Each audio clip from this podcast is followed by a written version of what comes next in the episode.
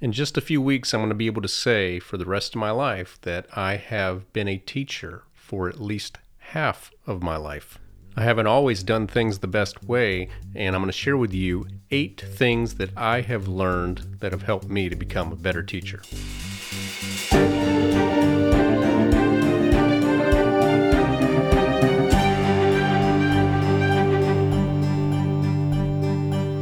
Hello, and welcome to the Musician Toolkit, episode number 52. My name is David Lane. I'm your host, and it is great to be with you once again. Slowly but surely, my studio is coming together in my new location, and uh, I'm, I'm starting to like it. I think I already like it better than I did my old studio, and yet I still have some things left to do. As I said at the end of episode number 51, the rest of this month is going to feature some solo episodes that are a little bit more on the short side. I don't know how short they'll be, but these are just some episodes that I will hope will motivate you in some way, give you some information that maybe you didn't have, or maybe you did have, but it gives you a different way to think about some things. And also continues to give me a little bit more time uh, to get organized to finish some arranging and recording projects. And of course, this December, I am going to be playing live a few times. I've already had a couple of live performances, have a few more coming up. Anyway, I'm about five or six weeks away. I actually don't remember the exact date. It was very early in the year 2000 that I start that I started teaching. I taught my very first private lesson. I know it was like mid to late January yeah, of 2000, and um, I was 24 years old at the time. And so we're coming up on the 24th anniversary of that, which means, as I said at the very beginning, that I'm going to reach that point where I can say that I've been teaching for about half my life. Actually, if we're going to go by the month, it's going to take a little while longer just because, uh, you know, I ha- I did not just turn 24 when I started teaching, so I really should find that point to where uh, probably it's probably more like seven, eight, nine months. Uh, without a calculator, I, I'm not able to do this right now. This is still kind of early in the morning as I'm recording this. But if we do some rounding, we can say that I have now been teaching for half of my life. And there's a lot of things I've learned along the way, some and things that I would say that I did not do this from the beginning and maybe I didn't even do some of these things after I'd been teaching for 20 years. It's like some things I have adjusted in the last few, but there's some things that if you're thinking about becoming a teacher, which if you play an instrument well, if you sing well, it's not only an option to make some income, but it is a way of passing along what you know to someone else. It is a way to, to be of service. Now, it's not to say that this is something that you need to do, but it's something that I encourage every musician to at least consider.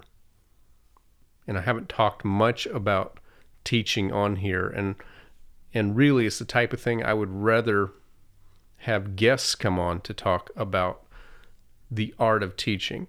But these are things that I have changed about the way I do things that I have found help me to be a better teacher. So this is just eight tips. Um, I guess again going with math, it's a it's a factor of 24, so eight times three, so basically one tip for every three years I've taught.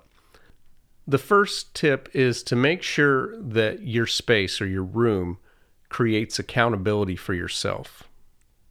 And I put that on there because this is one of the more recent things. The I teach in two locations. I teach in this very studio where I'm recording. I also teach at a studio at a local music store. And that space, depending on the student that I'm teaching, it's very easy for me to sit in a chair that is kind of behind the students. Now I'm at an angle where I can see what's going on with their hands and their feet and and I can also see the sheet music they're playing and and so forth. So it's not a bad angle visually. But what it is a bad angle for is when it comes to accountability. Because their eyes are on their music. Their eyes are not on me, not even in their peripheral vision. And so it is easy for me to, on a whim, check my email or check check my texts or or or something, look up something for later on. It could be a good situation, it could be a bad situation, but it's one of those things that has always been a temptation. And yes, it is more it is more demanding of you ener- energetically to stay in full attention throughout the whole lesson. But if you're not doing that, you really can't be the best teacher that you can. You can't be the most engaged with students. And I do believe that the vast majority of students they get that. They can tell when you're giving your your full attention to them or when you're distracted. So if the student can always see you while they are playing, even if it's just off to the peripheral, uh, that will help. Now, as I was saying this, I was just remembering I had one young adult student one time that was extremely introverted, and she actually strongly requested that I do sit out of her sight when she was playing. She said she didn't feel like she could play otherwise. Um, so yeah, maybe depending on the student, you'll you'll want to adjust that. But for most students, you're going to be at your best if you can stay accountable in the lessons. So that's number one. Number two, take time to plan all of your lessons each week, including preparation of materials. So, what I mean by this is don't just wing it in each lesson. I did that for a very long time. I was like, what are you working on now? Okay, let's, uh, I think you should go this route. Now, I think there's some merit to that, just kind of improvising where to go next. It does leave you open to how the student is doing at the time. And you, you, uh, one of the risks of planning what's next is that the student may not be ready for what's next. So you do need to be flexible. But also, whether you teach 30 minutes, 45 minutes, or an hour, you're taking up time to figure it out. So you need to know going into the lesson what's next. And not only that, if it involves creating some materials or printing something off or bringing a book from home or whatever, your lesson is going to go smoother and you're going to look more competent, professional, and just prepared if you have all of that with you. So now there's a couple ways you can do this. You can take a portion of each day that you teach, look at the students you're teaching that day, and plan what each student needs in their lesson. What what are you hoping to guide them towards next with the understanding that maybe they need to continue what they've been doing. But you want to know if they're doing well, this is what comes next, and if it involves these materials, print them out right then or schedule a time for you to do that.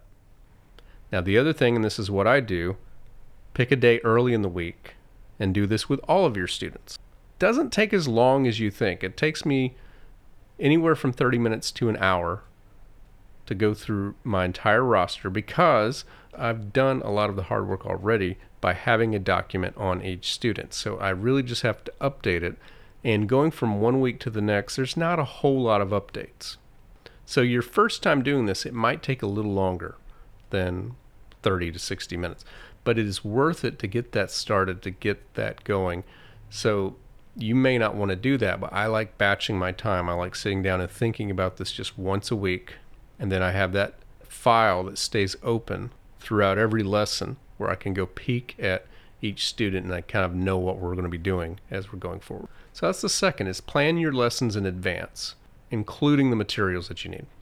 The third thing is as you've heard me say on a previous episode, I'm a big believer in quarterly goals. Set quarterly goals for each student. Now, this doesn't mean that you necessarily have to talk to your students about those goals. Maybe you want to. Maybe that's a good idea. Uh, that is certainly individual for each teacher. I find some students do well if when you're really open about that, and others feel pressure. You know that that kind of gets in the way. So you kind of have to read each student and and uh, align that with your philosophy as a teacher.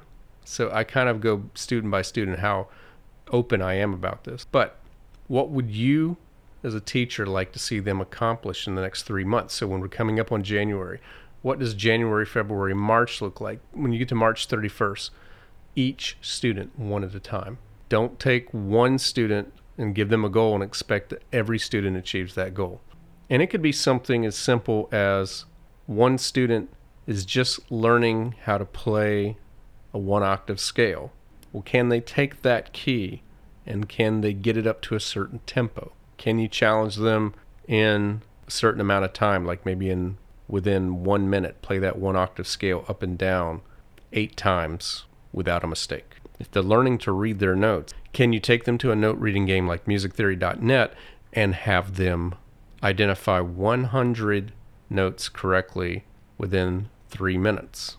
So don't pick a lot of goals. These are quarterly goals. Pick a big one. I would say pick a big one, pick maybe one or two small ones, but do that for each student. So that's number three set quarterly goals for each student. Number four, kind of related, you need to accept that most students are not likely to become professional musicians or even close.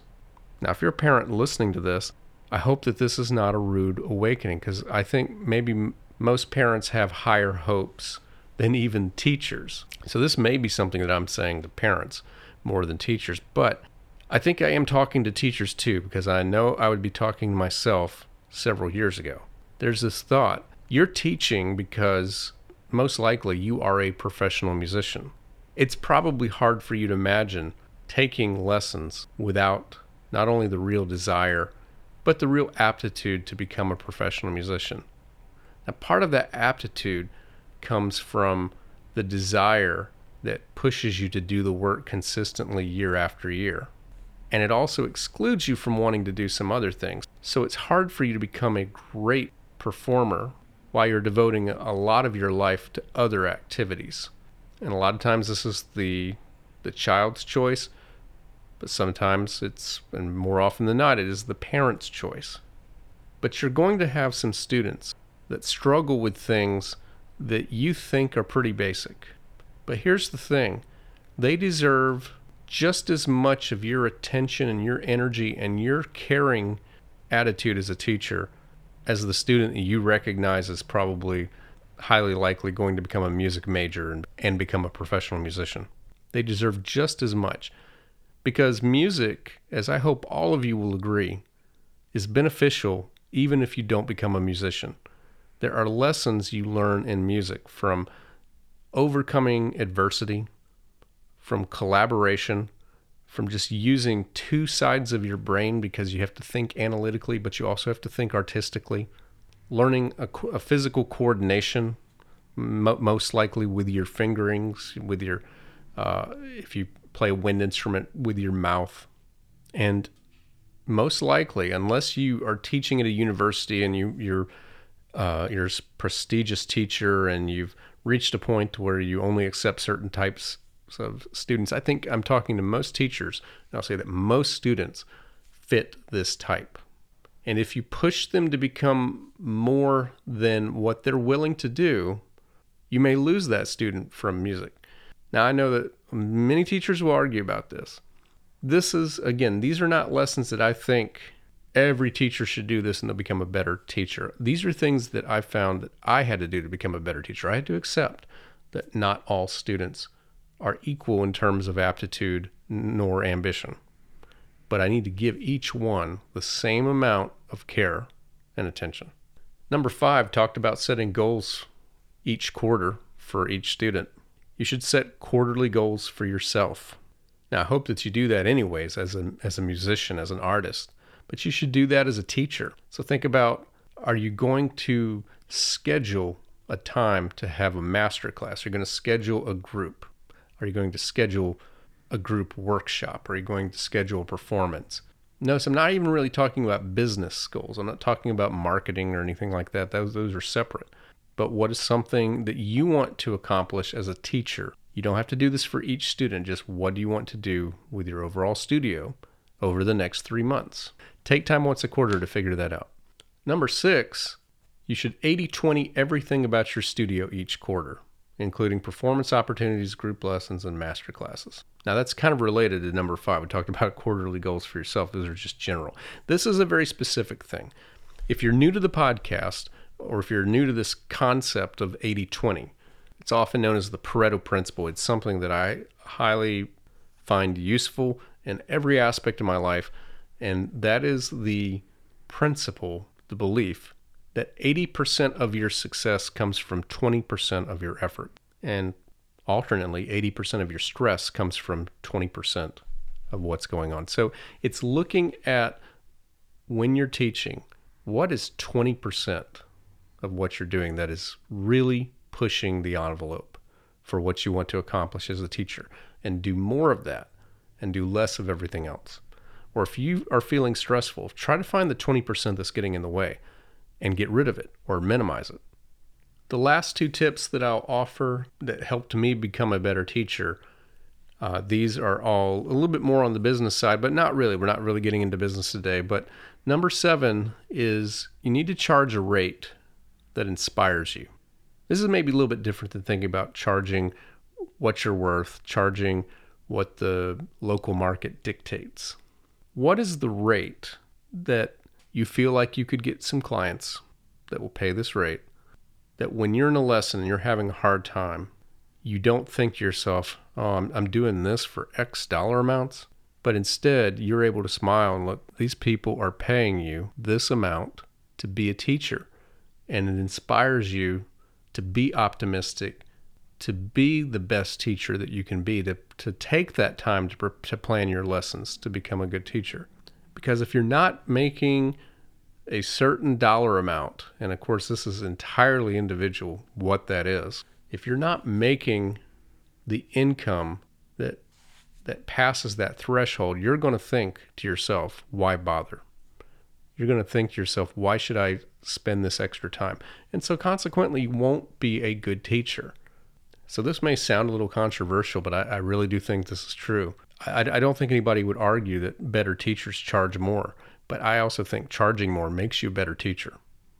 And number eight is when you're planning your schedule. I know it's tempting, especially, and this is the other thing that a, a that charging more will do.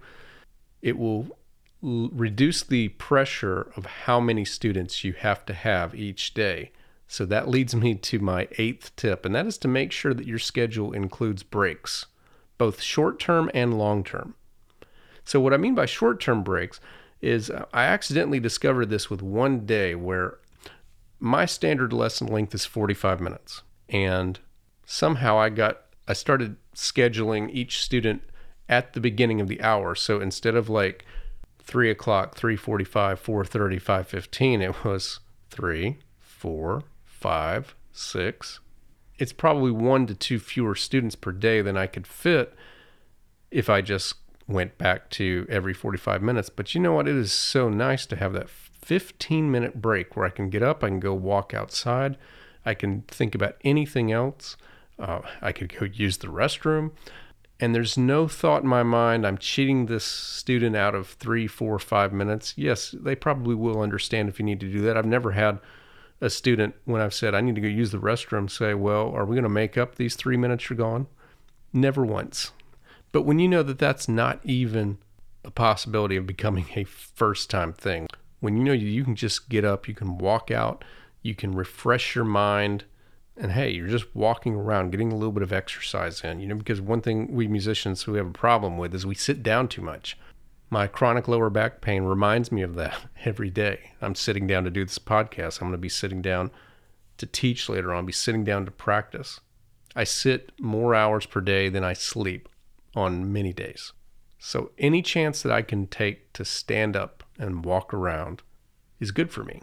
So I hope that something on this list will be helpful, whether you've been teaching for a while or you or you're just getting started or you're thinking about becoming a teacher. I'll go over these one more time. One, make sure that your room, your setup creates accountability for yourself to be at full attention in the lesson. Number two, take time to plan your lessons at least once a week including the time to prepare the materials that you need for each student. Number three is set quarterly goals for each student. Number four, accept that most students are not likely to become professional musicians and give them the same amount of attention based on where they are. Number five is to set quarterly goals for yourself. Number six is to 80 20 every aspect of your teaching when you set those quarterly goals to find the 20% that's doing 80% of what works best. Seven is to make sure that you're charging a rate that inspires you to be the best teacher. And number eight is make sure that your schedule includes breaks, short term and long term. I knew I almost forgot something long term breaks. What if you took a, you know, not only took vacation every now and then, but what if you intentionally took a week off of teaching so that you could do these quarterly goals, so that you could take time to do this planning? Give yourself a little bit more breathing room so you're not always teaching all the time. I think you'll be a better teacher. I know that I'm a better teacher when it's not week after week after week, but there's a little bit of a break in there. And uh, for that reason, I've tweaked my policy to account for that. We could talk more about that when we talk about business of teaching, which I know will probably happen at least once next year. Let me just ask you if you're a teacher, what is something that you have learned that makes you a better teacher? And I would invite you to tell me that story with your own voice by going to speakpipe.com slash musician toolkit. Or you can leave me a message on Instagram at David Lane Music or Facebook at David M. Lane Music or wherever you follow me on social media. And you can also go to my website at davidlanemusic.com. There's a contact form on every page. And the last thing that I've learned that that I would offer that has made me a better teacher, this is the bonus, is to have an app, to have a service that collects payments for me that I never have to do an invoice and that allows students to schedule themselves. And that app that I use is called Fons. And I share a link each episode in my show notes where you can get a free trial. So feel free to check that out. They keep adding features every every month. They have a marketplace that includes SEO, a lot of good stuff there if you are a teacher. That's going to wrap it up for episode number 52. Thank you so much for listening. I'll be back with you again next week.